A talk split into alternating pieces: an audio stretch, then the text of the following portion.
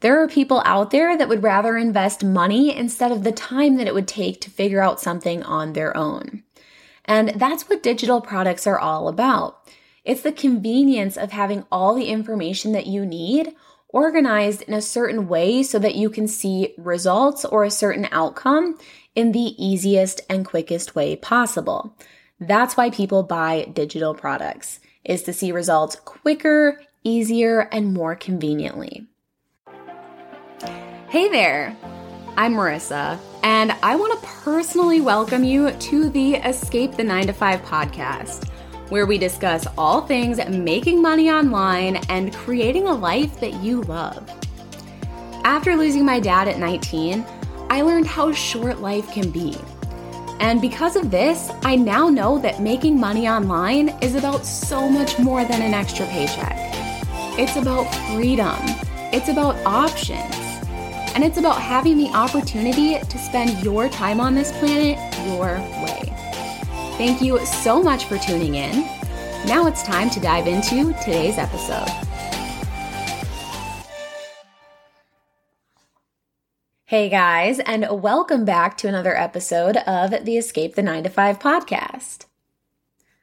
All right, so today's podcast episode is definitely going to be a good one, and we're kind of covering three topics in one. But this episode is really based around a question that one of my followers asked me last week. And kind of side note, if you guys have questions about digital products or about starting your own business, or maybe if there's something that you'd like to see me cover on the podcast, send me a DM on Instagram. I love getting your guys' questions. Um, it helps me come up with content ideas. It helps me serve you better, all of that good stuff. And realistically, if you have a question, there's a good chance that somebody else has the same question too. So ask away. I'm not going to try to sell you anything. I'm not going to make the conversation weird, nothing like that. Um, just some good, honest conversation. So my handle on Instagram is Marissa Deline Biz, B I Z. So head over to Instagram, give me a follow if you don't already, and send me a DM with your questions or send me a DM just even to say hi. I love getting to know you guys and I love connecting with you guys, so feel free to do that. Okay, anyways, like I said, last week I was asked a question. And this question was about digital products. And it was in response to a story that I put out on Instagram talking about digital products and specifically lower ticket digital products. So the question was along the lines of why would someone buy a digital product when there's so much free information already out there? And also, how do you come up with an idea or how do you know that you have an idea that's worth paying for? And you guys, this is a great question. I love that this was asked and it has kind of multiple components. So I figured I'd do a podcast episode on it to really elaborate more. Okay, so the first thing I want to touch on is why people buy digital products. Now, I did do a full episode on this at one point, and that was episode number 23 if you want to check that out. But overall, people buy digital products for convenience.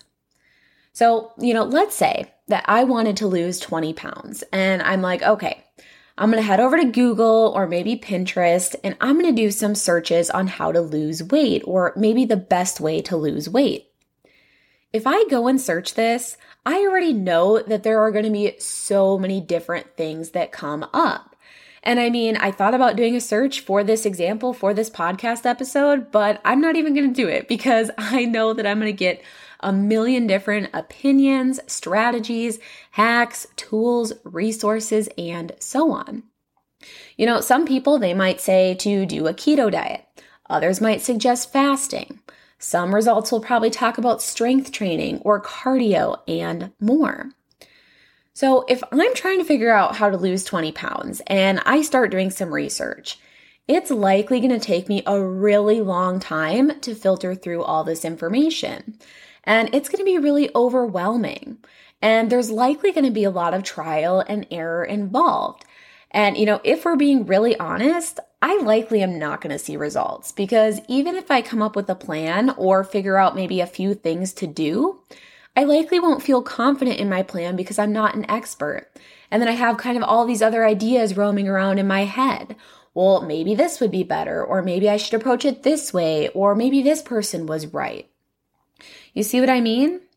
With that being said, there will always be people that will opt for the free route, and that could be for a variety of reasons.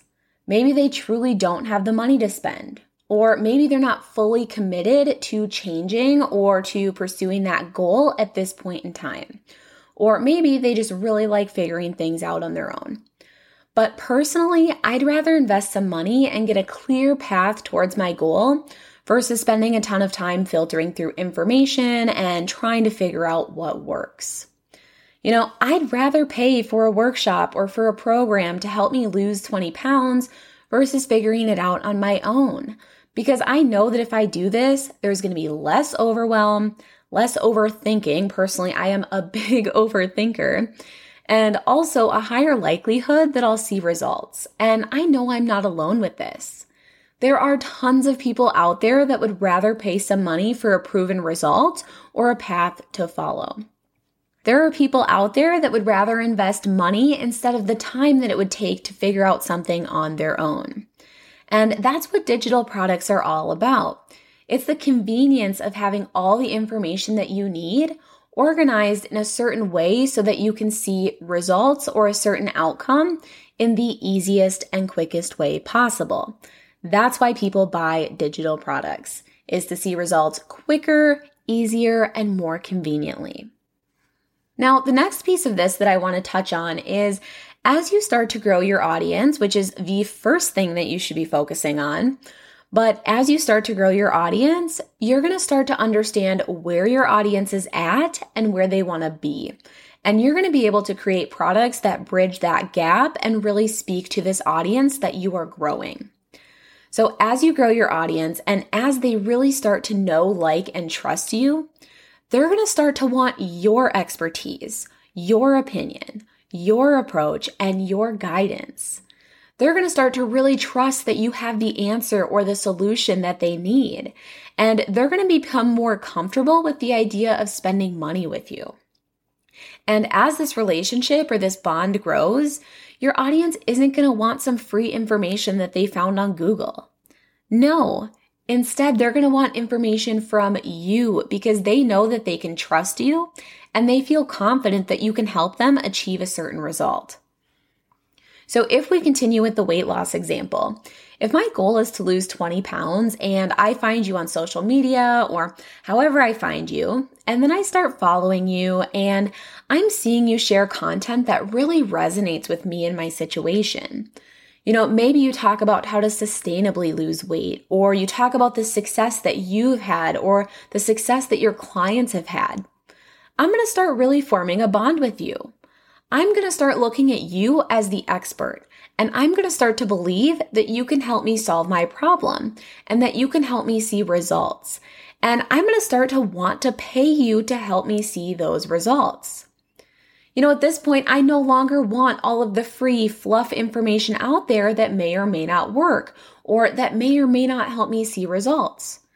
No, I want you, the expert, to help me and to give me a straightforward path to follow. So, as you start to grow your audience, you're going to start to become an authority, and people are going to want to pay you for your expertise, and they're going to want to pay you to help them. You're also going to start seeing those gaps, and you're really going to be able to create specific products that your audience needs and that your audience finds really valuable as well. Okay? All right, so then the next piece of this is as a business owner, let's say you start growing your audience and you come up with this product idea, but you're kind of stuck and you're like, gosh, I just don't know if people would actually be willing to spend money on this. It seems a little too surface level, or maybe it doesn't quite feel worth paying for, or maybe this information is plastered everywhere for free. So maybe you're like, uh, I don't really think it feels right to charge money for this. That's totally fair. I want you to take those feelings into account because if you're selling a digital product that you don't feel 100% about, or you feel like maybe it's not worth the price that you want to charge for it, you're likely going to have a really hard time selling your product. And, you know, ultimately, it's because if you don't see the value in your product, nobody else will either. Now, with that being said, there are ways that you can tweak your offer and also increase the value so that you can get to a point where you feel really good about your offer and really good about the value that you're providing. So, obviously, the first thing that you can do is decrease the price to a price point that feels good to you. And that makes sense. That's pretty straightforward.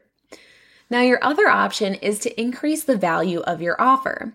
So, let's say you have an online course that maybe shows people how to lose 20 pounds by going on a keto diet, and you want to charge $500 for it.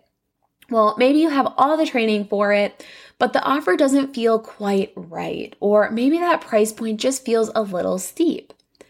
At this point, you can start to look at different bonuses or ways that you can really round out that offer.